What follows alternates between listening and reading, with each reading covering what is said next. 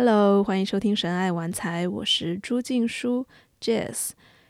在节目开始之前，想要提醒大家，这周六晚，也就是四月八号晚上七点半到九点，我会带领一场工作坊，是关于助人者如何给自己定价的。因为前两期我讲到了，哎，那些高价定价师到底是基于什么给自己定价的呢？如果不是自我价值感或者其他东西，那是什么呢？所以这一场工作坊，我会给大家填这个坑，揭一下密。我也会带大家现场就找到自己最为舒展，然后最能够滋养你，然后又能够说出去能有底气的这样一个价格。然后希望大家在这一场工作坊之后完了之后，你马上就可以给人报价，马上就可以很自信的说我的服务就收这个钱。嗯，所以如果你还没有报名的话，现在就可以加入章鱼觉醒社群，下载知识星球 APP 就可以了。那群友是免费的，如果你想购买单次的这一个课程，今后再来加社群的话，可以先在神爱玩财公众号里面搜课程，应该就可以出来小儿童课程的链接。那这一周六，如果你要错过了这一期的工作坊的话，也没关系，我们会有录屏，这样你可以在自己舒服的节奏和时间里面来听这个课，然后定出自己的价格。嗯，我好奇大家最后会是一个什么样的状态，期待到时候见到你，我们一起来，哎，直面金钱、数字这些话题，然后感受一下身体里面这会儿会不会有一点心动呢？有点紧张，这些都是正常的。我们到时候会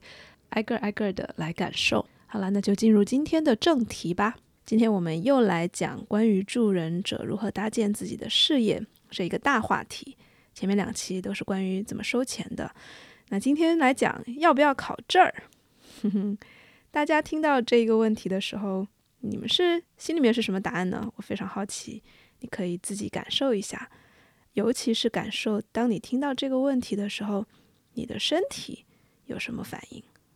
就比如说，如果你马上觉得，哎，还是得考一个的吧，巴拉巴拉，有各种理由，我们先。暂停去思考那个理由，先看看，如果你说，哎，还是得考一个，身体是什么感觉？是放松的，还是收紧的？是前倾的，还是往后躺的？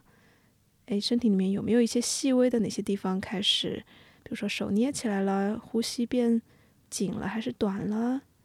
或者是感觉到，嗯，很踏实？我们关注一下身体。然后同样的，如果你马上反应就是，哎呀，不用考，哎，那身体又是什么感觉？如果是一个潇洒的感觉，哎，再找一找身体里面其有没有其他的地方，或许有那么一丢丢的，哎，是是不是有点担心啊，有点质疑，等等等等，这很好玩。就每个问题你去感受一下身体。我希望接下来大家听这个播客的时候，也可以时不时的去跟自己的身体连接一下。好，那我们回到今天的这个话题，要不要考证？要不要去培训？然后去接受一个官方的认证？然后你就可以写在你的自我介绍里面。现在很流行各种英文缩写，我都不知道那什么意思。就比如说一个 ICF 的什么教练认证，或者 ACC 或者什么，就有有一堆英文缩写，看起来很牛逼的样子。到底要不要做这件事情呢？那我今天的回答。其实是想要帮大家去挖掘更深一层的问题，就比如说，其实要不要考证，它是连着你会想我要怎么介绍自己，对吧？就我刚才说的，要不要用那一串什么什么认证咨询师、认证教练？更有关的是，哎，如果别人问起来，哎，我想找你做咨询，但是你有没有资质呀？你有没有你有没有证书呀？你要怎么回答？对吧然后，另外还有更棘手的问题就是，如果当人有人已经跟你开始了咨询，但是在中途突然开始质质疑你的功力、你的哎功底、你的背景是怎么样的，你又该怎么去处理这样一种情况？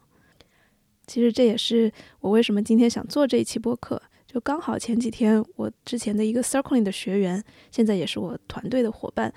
他在接个案的过程中，就遇到有人直接质疑他：“你做这个 IFS，就是呃部分心理学这样一个流派，你学过吗？然后他说我我自学的，我自己也花了很多呃做了很多内在的功课，然后我一直在精进。啊，但是就对方就是一直咬着你，哎，你到底有没有啊学学成什么样子啦？怎么怎么样？你看，这就是一个咨访关系里面其实一个小的冲突，甚至不小，对吧？一个冲突，他们的背后其实可能不是关于你有没有资质的，其实是关于哎关系里面可能信任有了一些啊危机，有了一些破裂，但它是以质疑你资质的形式来表现出来的，你又要该怎么去应对？所以大家想象一下，如果你是从事这个行业的，这些问题是不是蛮棘手的？所以今天我的回答到底要不要考证？你们猜？我当然是觉得要和不要都有都可以，都有各自的好。我都也都经历过，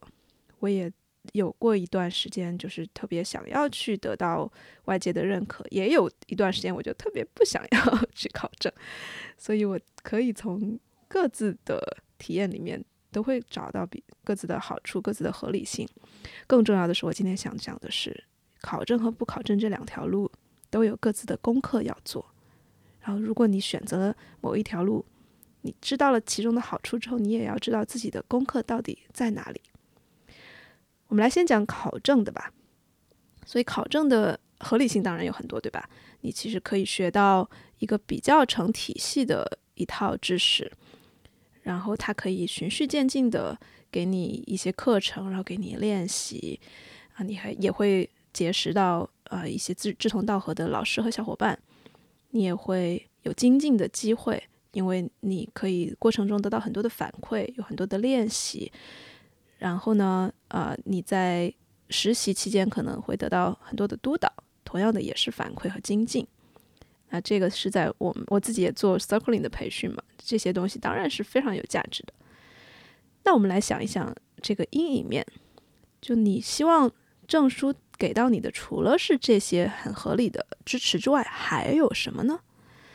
换句话说，你最怕的是什么？就如果你没有这个证书，你赤脚走在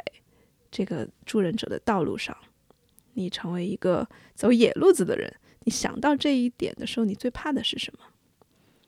比如说，你最怕的是你其实一直做错了，你或许丢掉了一些很关键的知识点，或者是做不好，没有别人教过的体系的人做得更好，或者是没有人给你指导或者反馈，又或者是没有同伴跟你一起打气。你看，每个人怕的点可能都不一样。你感受一下，如果你是想考证的那一派，你到底最怕的是什么？由此就可以推出，你在这条路上，其实你也是有功课要做的。就除了啊，老师给到你的那些培训的功课，其实内在还有一个功课，就是你可能需要更多的去建立内在的权威。佛教里面有一个词叫所知障，就是。当你知道了很多正确的知识的时候，其实这反而有可能是蒙蔽你的一种障碍。那在考证或者走官方培训这一条路上，很可能就会面临这一个所知障，就你知道非常多的对而有用的信息，但是反而不太敢去听倾倾听自己的声音，然后去做自己的一些尝试，去犯错，去可甚至是歪着走或者是 逆着走。这些事情，我觉得如果你要去考证，这是你最大的邀请，就是邀请你去在，比如说在听老师讲课的时候，哪怕对方是一个权威专家，你也要练习着去质疑他，去甚至当面挑战他，去问我这样做行不行，为什么不行？然后甚至是你有不同的观点，你也去提出来。又包括你在实践的过程中，能不能试着去。暂时的放一放你学到的东西，你把每一个人来到你的咨询室的那个当下，你把它当成一张白纸，把你自己也当成一张白纸，暂时的把你学到的所有的技巧抛开，然后去相信你的直觉，相信你直觉冒出来的一些可能跟你学到的程序和内容完全不一样的问题，那些东西可能有可能反而是那一场咨询的关键。我记得有一次我自己就本来是在聊一个事业上什么什么的问题，但是我的直觉就特别想问你想不想生孩子，这个问题就很奇怪。但是如果我对吧，顺着什么外面教的这些，你得你得，因为我本来也在做，已经在开始了一套啊一套流程了。然后如果你顺着那个流程，你就不该问这种问题。但是我当时还是顺着我自己的想法问了，结果发现哦，那一场根本就不是一个职业咨询，而是其实是关于很深的吧，关于内在的啊归属感呀、安定啊这些东西的咨询。所以我会也很鼓励你去相信内在你自己的内在有一些。声音有一些灵感，有一些直觉，那是你的内心的指南针。你当然也可以用你所学到的一切特别好的一些知识和技术，但是同时不要忘了，那些技术只是一张地图，它不是真正的你当下面临的那个人的他的心里面的图景，他的他的风景其实跟地图完全不一样。那你要怎么样去进入到对方的风景里面去呢？那当然只能用你自己内心的指南针，然后去跟去校准对方的指南针。你甚至去引导对方，他打开他的指南针。你看，最后其实是关于一个指南针，而不是关于地图的。而你越能相信自己的指南针，你就越能够体会到这是一种什么样多大的自由，多大的内在的坚定和自信。你也就更容易把这一份自信传递给你的。来访者，你也更能够鼓励他们去相信他们自己的内心的指南针。对，所以这个就是要去考证的人所要面临的功课和邀请。那不考证的人呢？我不知道 今天的听众里面哪一趴是更多的。我希望大家在评论里面留一下言，就是你更倾向于考证还是不考证？那不考证，首先我想说这是没问题的。因为在中国，二零一七年之后，国家就取消了心理咨询师资格证的这样一个统一的考证，然后发放证书这样一个过程，所以相当于你是不需要通过官方认证就可以称自己为心理咨询咨询师的。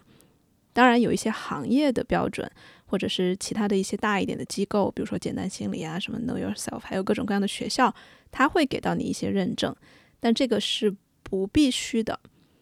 所以在这一点上，你看，其实给了你更多的自由，也给了你更多，因为现在有这个自由了，你就要去面对这个恐惧了，对不对？因为之前没有这个可能性的时候，那只得考，所以那些恐惧反而不会那么明显的冒出来。所以现在看，国家都说你可以不用考了，然后在很多国家都是这样，比如说在荷兰。啊，如果你要称自己为心理咨询师，叫 psychotherapist，那是需要去读本科，然后去考证的。如果你称自己为 therapist，就广义上的咨询师是没有问题的。而如果你要称自己为教练，那就更没有问题了。你看，教练这个行业确实是比较鱼龙混杂，也是这个原因，就是任何人都可以称自己为教练。那这也是为什么很多人还是想要去考证，对吧？因为既然所有人都可以称自己为教练，那是不是去找一个更有权威性的，然后更呃成体系比较严格的这样一个机构来认证自己，可以把自己从哎所所有的那些外面那些教师教练啊区分开来？好像好像考证的人可能有这样一个愿望，但是 again 就不考证。是 OK 的，就至少不违法，也不违反行规，所以相当于是在给到你非常大的自由，非常大的独立性。那这种独立性到底是一种什么体验呢？我记得我两年前吧发过一条微博，就有人问我做这种独立咨询师是什么样的体验。我给大家念一念我当时的微博啊，我说这是一场英雄之旅。你需要克服冒充者综合症，要去寻找对的人拜师和督导，要对社会评价体系，尤其是证书破执，要有被讨厌的勇气，要深入自己最黑暗的地方，然后走通它，要有实验和玩乐的精神，要面临犯了错没有机构为你擦屁股的危险，要思考如何在没有外部戒律的情况下遵守职业伦理，制衡自己的权利。要学会分清责任边界，要像匠人般琢磨自己的道和术，还要做自己的市场部和客服。这些都是几个月或几年的官方培训看不到的风景，险峻而绮丽，既让人勇敢，又让人谦卑。不适合，也不推荐所有人。哎，这是我当时的微博，我现在大部分也还是同意的，尤其是冒充者综合症那个部分，对吧？没有脑袋上顶着一个什么样的 title 的时候，大部分时间可以觉得自己哎可牛逼了，但是一旦遇到问题的时候，这份没有 title 的那个底气不足就会冒出来。然后你就要去面对那种感觉，但我其实我相信很多考了证的人可能也会觉得自己是一个冒充者。这个冒充者其实最终跟你有没有证、有多少成就、你读了一个什么多好的大学，其实没有直接的关系。它是一种心底里面的不安全感，或者是很长时间以来自我批判或者内化了一些批判的声音而导致的一种不自信吧。说到这里，我觉得我们的。潜意识或者是我们整个的 psyche，我们的精神是很有趣的一个存在。就是你看，我当初就是因为有了冒充者综合症，我却没有去考证，这个其实很很拧巴、很矛盾、很变态，是不是？就是按说，你既然这么担心自己被觉被人说啊，你这个人是不是假冒的冒牌货？你其实没有那么厉害。那按说就要去不断的去考呀，不断的去学各种东西，然后把自己填充起来。但我偏偏就走向了一条，就不断的去要面对这个冒充者综合症的这样一个一条路，也就是几乎没有去学任何的心理学相关的培训。如果说任何培训的话，可能就是 Circling 去了一个。完整的培训，然后加牌有了一些培训，但是如果说到几年的那种咨询的啊官方的什么教学，我是真的没有学过的。然后对于咨询啊领域，心理学领域到底有多少流派，到底是什么样的发展历史，就那种知识我是几乎我不太完整。所以你看，我走了一条非要让自己更 不舒服的路。说到这个，我觉得真的是好有趣。比如说，我最近呃在准备婚礼，然后我在所有的婚礼风格里面选了一个草坪婚礼。然后我一开始很高兴去设计自己想要的各种环节、各种哎小小的游戏啊什么的。好，一切都满意了之后，突然发现 才想起来，哇，万一下雨怎么办？岂岂不是所有的东西完全都泡汤了？当时准备了好多好多的小小的呃各种像游园会一样各种小环节，还包括请了什么呃画龙小时候那种唐人师傅啊，然后还请了还弄了抓娃娃机，就很回归童年的那样一个一个主题吧。总之就是突然想到，妈呀，下雨怎么办？我当时真的整个人就就崩溃了。然后又想到，嗯，就各种各样的婚礼可能出的意外，才意识到。哦，原来我内心其实是蛮有控制欲的，就很长时间以来，我从来没有觉得“控制”这个词跟我有特别大的关系。然后突然在这件事情里面，我又一会儿担心我的啊司仪，他要是没说好怎么办呀？他尬了怎么办呀？或者是我的呃伴侣 Ralph 同学，他要是在那儿啊闷闷不乐怎么办呀？然后我的。嘉宾们，他们要是不听话，不听上台台上讲，他们各自在那儿唠叨怎么办呀？就突然发现，我想控制天，控制地，控制所有的 嘉宾，我然后控制我自己。然后我要是啊没选到最漂亮的婚纱怎么办？哎，我就发现，哦，原来这个事情也是一个潜意识让我挑了一个最难的、最最有挑战的一个环，就是一个。场景其实也是让我开始面对我自己之前没有太看见的一些自己的面相，我觉得就很有趣。想到这一点，其实我的焦虑就明显小很多了，因为我一开始还会自己在那儿责怪自己 啊，我怎么就没考虑到下雨这件事情，然后搞了半天弄了这么一个。不确定性这么高的婚礼现场。然后现在我想到，哦，原来是我的潜意识他在邀请我去看我的控制的那一面，同时也是去邀请我去如何跟那一面相处，去琢磨，去探索，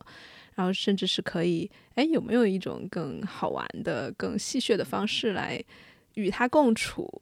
然后如果当天真的下雨了，真的很混乱，我又能不能？呃，对自己无比的温柔，怎么样去啊？或许让自己发发脾气，或者是哎，给自己一些非常嗯慈悲的关怀的鼓励，或者怎么怎么样。所以我开我就开始借由这一个我选择的这一条更难的路，来开始跟自己又重新建立一个更加有爱的关系。所以回到考证这个事情也是一样的，我。当时是如此的害怕自己被发现自己是个冒牌货，却依然选择了不考证这条路。他回过头来看这条路上的风景，简直是太美了，而且我学到的东西简直是 又疼又爽。真的，我当时因为没有证，所以需要去做很多补偿性的工作，就像我刚才微博里面写到的，哎，要去找人拜师和督导。那现在回过头来看，其实。当然，拜师和督导是一件非常有益的事情，但是如果是出于一种补偿心理的话，就是啊，我没有证，那我得一直要监督自己啊，我得一直精进啊，我得怎么怎么样，就出于那样一个其实是恐惧驱使的动机去拜师和督导的话，其实就有点把自己搞得有点累。这好像是不考证的人要面临的另外一个悖论，就是。不考证的人可能心里面想的是：我不用遵从外界的权威，不用去找另外一个，对吧？父亲角色，其实老师啊什么什么，他都是一个阳性的父亲角色。我不用找一个父亲角色来认可我，我不用向世界证明自己。但是如果这一份不用，这份倔强太强了，然后进入到另一种就是抗拒的状态里面的话，就会变成。我在拼命的证明自己，不用证明自己，你发现没有？就是这样一个悖论。就我要证明自己，不需要别人的证明。我我其实这种状态，我是在过程中的时候没有发现，就是几年后回看的时候才发现。哦，我一直在玩这个证明自己不用证明自己的游戏。那想到之后，就立即开始松动了，就发现其实考证这件事情也没有。我想象的那么不好，那么恐怖，或者是被一个外界的权威认可这件事情，当然也可以啊，为什么不呢？然后更重要的是，大家可以感受一下，就是如果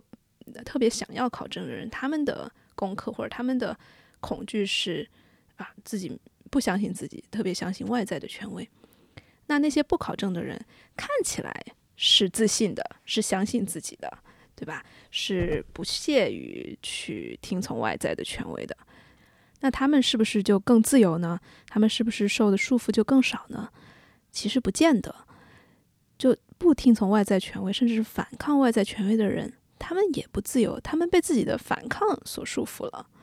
他们被自己的一定要相信自己，就是跟外在的那个对抗所束缚着，也不自由。所以，如果你也是这样子的，目前还是对想到父亲，比如说想到啊官方这些词，想到权威这些词，想到考资格啊考试 认证，所以这这一趴的词会有抗拒的话，那你的功课其实是与外在权威和解。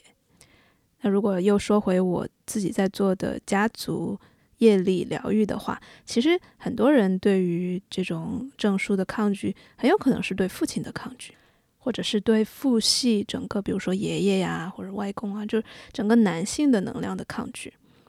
那一旦你开始去尝试跟外在的权威和解的时候，你其实会发现你会收回很多内心的阳性的能量，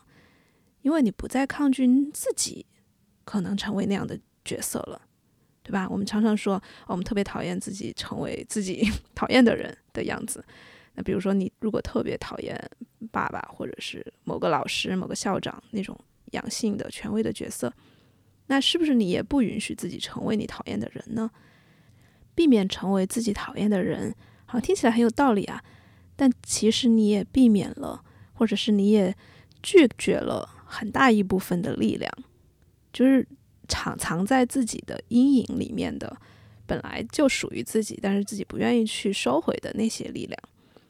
所以你感受一下，如果你是不喜欢考证、不喜欢权威，你试试看，想象自己是在给别人颁发证书，想象自己哪一天你的技术牛到你必须要分享出去了，然后你特别想要教给人一些你懂得的道理，然后同时你希望这个东西是有质量的，所以你开始想要给别人颁发证书，想要设计一门课程，然后别人要考试，然后别人要听你讲。听你讲你所有的一套，哎，你的逻辑是怎么样的？理论是什么？技术是什么？方法是什么？最终你要考试，你要给人判打分。如果你站在了这样一个角色上，对，如果你现在想到还是会抗拒的话，我们来慢慢下来，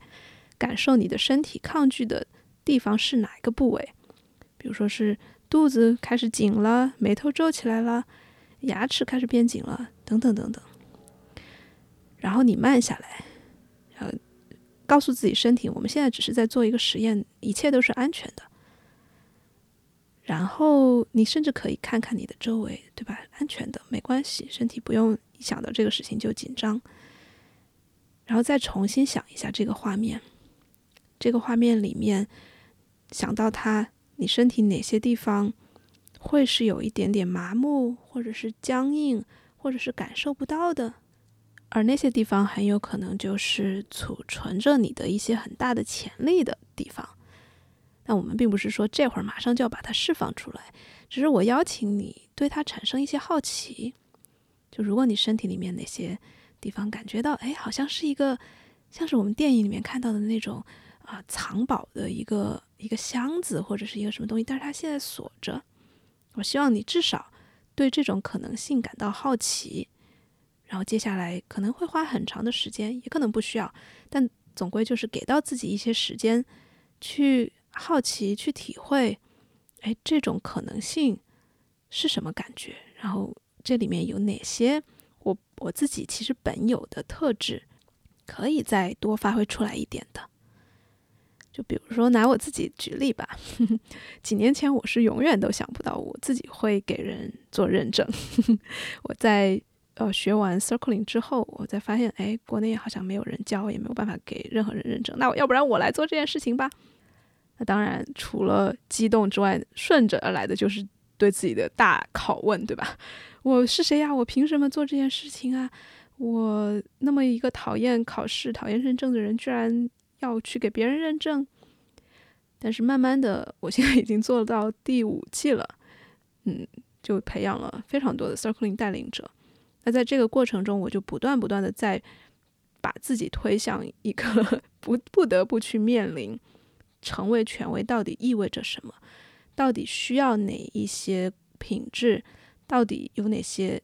短处要自己去弥补。比如说，我真的是一个非常不靠谱的人，然后也不太爱做 PPT 啊什么的。然后我当然也有一段时间比较任性的，我就。用自己的啊笔纸来写，当然也会收到学生的反馈，说没讲清楚。你看，身为权威，当然是会受到这些质疑。然后，一方面怎么样去不断的坚定自己啊，还是可以站在这个位置上；一方面又会去谦虚的去改进和学习。然后，这个这些，如果我不去做这些培训和认证的这个角色的话，我是永远体会不到的，或者很难体会到。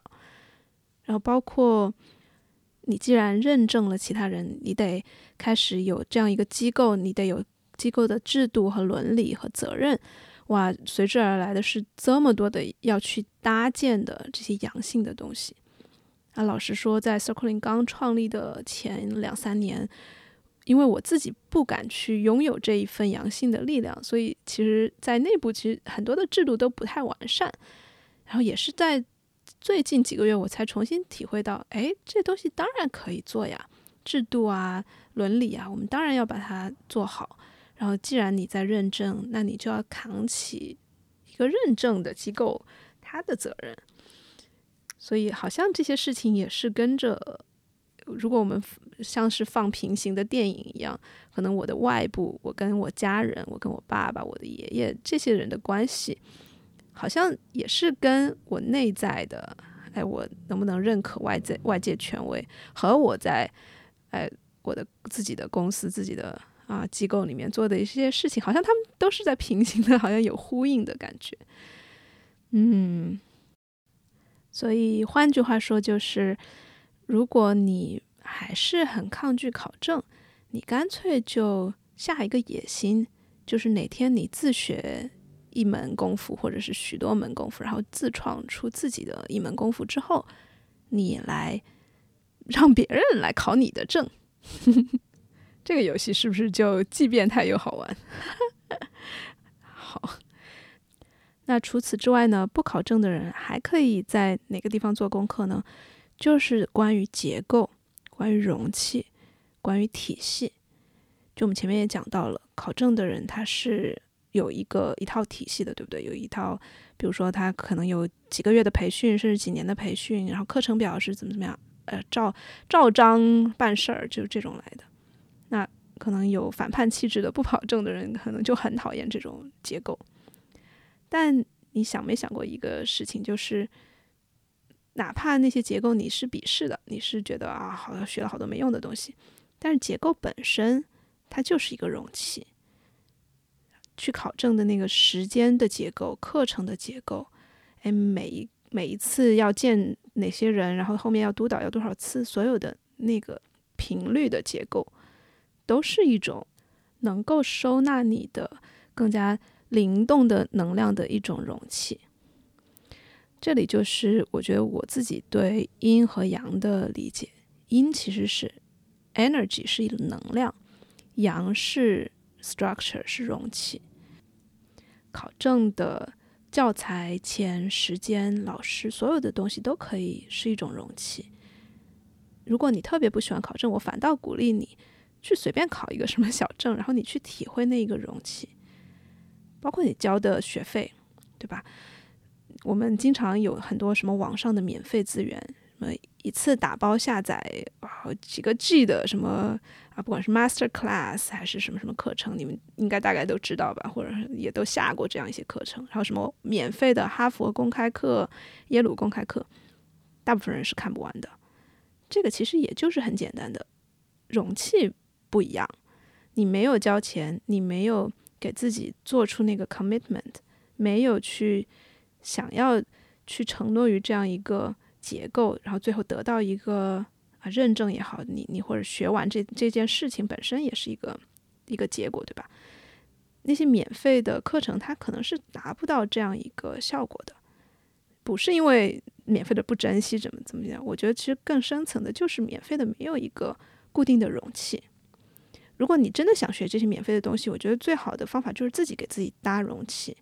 就比如说，你就在自己的日历里面，你一定要锁住你要去看免费课的那些时间，就像你去参参加一个真正的培训一样，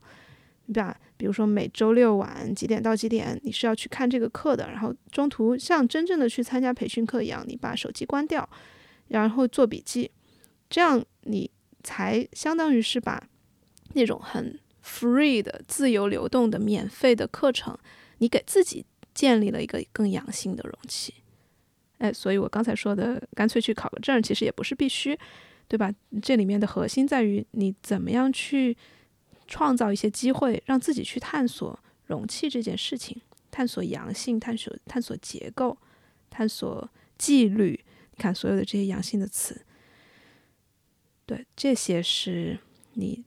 没有考证的路上，你可能哎埋藏掉的风景，也是非常值得去探索的。你看，我们今天所做的所有的事情都是，哎，没有哪一条道路是绝对的正确或错误的，而其实每一条道路你都有看得见的风景和隐形的风景，好像就是那种隐形菜单去解锁，对不对？或者隐形关卡什么的。然后每当你解锁了它的隐形面、阴暗面。你这个时候你就更完整了，所以你看，条条大路通罗马，考证的人解锁了他的所知障，拥抱了他自己的内在权威，他也能变成一个更完整、能够去引导他的来访者去看到更完整的自己的这样一个人。那同样的，不考证的人如果去体会了更多容器，哎，被被包容、被收纳的这种感觉，他也会变成一个更完整的人。就像我之前在我的带领者培训的宣传语里面说的一样，你不可能带别人走你没走过的路。所以，我们作为咨询师也好，带领者、教练、疗愈师等等，我们最终的功课就是自己深入自己的内心，去探索尽可能多的路，去走那些自己也怕走的夜路，然后再带着你的来访者走。当你走过一遍的时候，你带他们走的时候，你也会有更多的慈悲，更多的技巧。也有更多的鼓励，然后对方也会感觉到你的经验、你的信心。当然，说到这里也提醒大家不要陷入另一种完美主义，就是我要把所有的路都探完了，我才敢去带我的来访者。那这个是永远不可能的，对吧？你见过几个把所有的内心的黑路、夜路都探完过的人？可能很少。但我们不需要是那样一个完美的人。而只需要可能比我们的来访者多走了一步，或者多探过一条路，或者就刚刚好在他的那条路上我们探过，甚至甚至就算那条路我们没探过，我们可不可以坦诚的跟对方说，这个可能是我不熟悉的领域，或者这个体验我真的没有过，但我会尽我最大的努力去倾听你，去陪伴你，去听你讲一讲你的那条路上到底有什么。你看，所以其实也不是必须你要做完所有的功课才能去接个案的。最重要的其实还是对自己诚实，对对方诚实。就像老祖宗说的：“知之为知之，不知为不知”，对吧？这个可以是敞开告诉对方的。其实这样反而更能够建立信任。或许你还是会问：那怎么介绍自己啊？要是没这儿？然后别人问到怎么办？就我们前面刚最初的那个问题，对吧？你怎么介绍自己？甚至咨询过程中别人质疑你怎么办？我可以分享一下我自己的经验，就是在我事业就咨询事业刚起步的一两年，我的不安全感还是比现在更大的。然后那个时候的冒充者综合症更强，所以哪怕自己其实已经有比较好的技术了。但时不时的，可能是因为就是自己内在怕什么来什么吧，就几乎每一个来访者到第十次左右，就是比较信任了，然后建立了比较好的关系，也是时候有一些小小的摩擦和冲突来增进关系了。这个在所有的咨访关系里面其实是正常的事情。而我在那个阶段，几乎所有遇到的小冲突都是关于有人开始来问我。你这个独立咨询师，你没有资质，这到底行不行啊？或者他们会以各种方式表现出来，比如说会说：“哎，我有一个朋友觉得你这样不行。”或者我有一个朋友觉得 我不放心你跟这样一个没有资质的咨询师啊在一起工作。你看，我当时就怕这个，然后就老被嗯让我面临这样的一个质疑。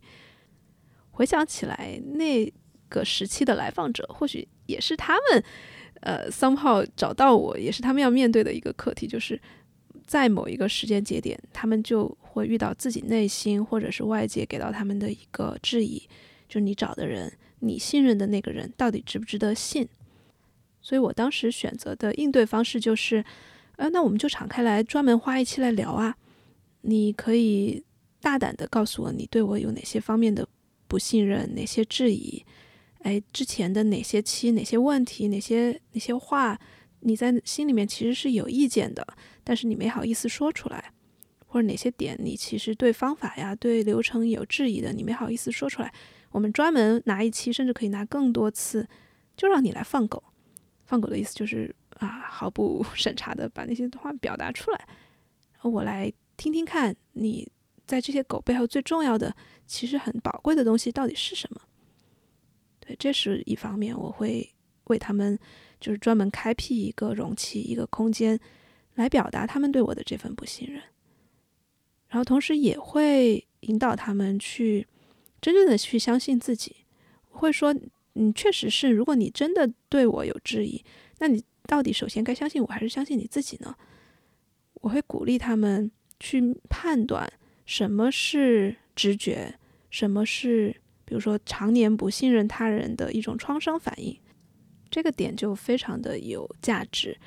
因为很多人。会说啊，我相信直觉，直觉告诉我这个人不可信，或直觉告诉我我不应该进入这一段关系，等等等等。您听到这种话很多，对吧？但是你会发现，有的时候这些人当然是直觉是很厉害的，但是大部分人说这种话的时候，你会发现他一直在恐惧进入亲密关系，他一直在害怕，比如说迈出事业的某一步，但他会因此误以为是我的直觉在告诉我不应该做这些事情。所以我会花一些时间，专门去探索，哎，在特定的一个个案来访者里身上，就是他的身体里面，直觉和创伤到底是什有什么区别？就当我的脑中出现了一个说这个人不可信的时候，哪个是直觉，哪个是创伤？哎，我们去会花很多时间去感受身体，所以这是我的处理方式。而到后来，我对自己的啊道和术更加有信心之后，我其实遇到的来访者质疑我的事情也越来越少了。那今后难保如果会有人在质疑的话，我可能也会是类似的方式，就是会哎把注意力放在他身上，然后去关注他的质疑背后还有没有什么更宝贵的东西，然后帮他去探索身体。质疑到底是一种什么感受，让他确认自己相信自己的身体。那我可能额外还会再做的一件事情，就是可能更加人性的去分享。当我受到质疑的时候，我当然也会感觉到疼，感觉到脆弱。我当然可能偶尔甚至还会冒出我是不是个冒牌货的这个念头。我的身体也会紧，我可能也会。不安，所有的这些，如果现在我再遇到的话，我会甚至会放在前面说，而不是前面先做一系列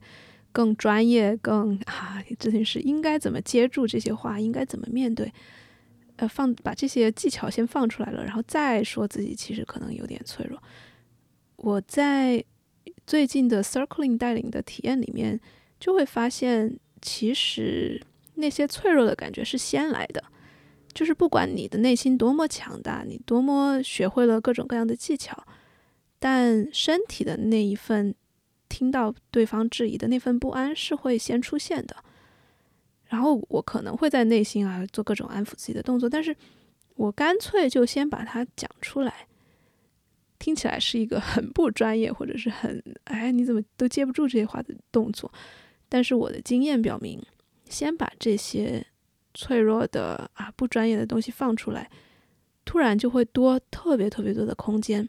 不管是身体里面的那种敞开的空间，还是心态上，哎，我反正已经把我最怕的东西已经说出来了，就是 我说出来最怕就是被嫌不专业呗，我已经说出来了，那怎么办嘛？然后说出来之后，哎，你会神奇的发现，你的心变大了，你其实是可以更加用心的去听你的来访者了。也可以，就像我前面做的那一系列的动作，就会更加的真诚，就真的是可以去为他着想，帮他梳理这件事情里面他需要看到的他的部分。这样做的好处其实也是更加的对等，就是在脆弱面前，在遇到挑战、质疑、这些否定这些事情面前，我们的身体是同样的脆弱，我们的自主神经系统，它是不论我们。脑袋里面学了多少灵性的心理学的知识，它就是同等的容易受到这些信息的刺激，然后会做出一些反应。在这个意义上，咨询师和来访者都是人，都是脆弱的人。所以我现在会倾向于，就是把这一份身体的最直接的反应，先把它呈现出来。哇，今天只是因为要不要考证这个话题起头，没想到讲了这么多，还以为是一个十分钟的短播课。哎呀，看来我只要讲到我自己热爱的行业，我简直是有说不完的话。今后会多讲一些这方面的内容吧。嗯，接下来的六周，就是我从四月中到五月底，都会在度假，我自己要去结个婚，然后玩一玩，所以这期间就暂时不接个案了。如果想要跟我约一对一的，不管是单次的两个小时深度家族疗愈，还是说更长期的，哎，我们慢慢来看你的生活的各个面向的这种，呃，对于针对高敏感人群的服务的话，都需要等到六月之后了。在此期间，也欢迎你加入章鱼觉醒社群，方法就是下载知识星球 APP，搜“章鱼觉醒”就可以了。在里面，你可以看到我的许多的日常的动态，还有可以向我提问，也可以查看品梦的一个课程的合集，就是教你怎么样把自己的梦记下来，然后怎么样去品味、解释它们，给到你生活特别多的指引。这个我会在接下来也做一期播客，专门的来讲关于梦的内容。那除此之外呢，我们的星球里面还有非常多优秀的助人者。有一些塔罗师呀，也有啊英语老师，有啊咨询师、教练等等，他们都时不时的会提供一些优惠价格，或者甚至是随喜的哎免费的个案。那如果你自己是提供个案的助人者，这个社群是可以免费发布你的服务信息的，所以有可能你的第一个甚至第一百个客户都是来自于这个社群，它是一个非常良性的双向互动的。这样一个场所，那除此之外，你也可以在这里，只是表达你平时在朋友圈不好意思表达的一些小九九、一些没说的话，你也会开始习惯去记录你日常值得庆祝和感恩的事情。总之，很多人都会说这里的氛围特别的有爱，有特别多的允许。这也当然，因为我们毕竟是有 circling 作为底子的嘛。说到这个，你加入章鱼觉醒的时候，也会免费的同时获得五次 circling 的体验机会，所以你会知道，哎，我们为什么可以允许那么多的情绪流动出来，然后可以去关怀彼此，然后也同时不用刻意的去看到一个人很难受，你就要去安慰他，等等等等。所以这个社群的氛围，其实 circling 肯定是功不可没了。好啦，最后的最后，如果你喜欢我本人，想要支持我继续创作，欢迎到爱发电网站上搜“神爱玩财”，这样就可以每个月定期的给我一份打赏。在此也要感谢那些曾经为我打赏过的人，你们的支持是我创作下去的非常大的动力。好啦，今天的节目就到这里，大家可以安心的去考证或者不考证啦。拜拜，我们下次见。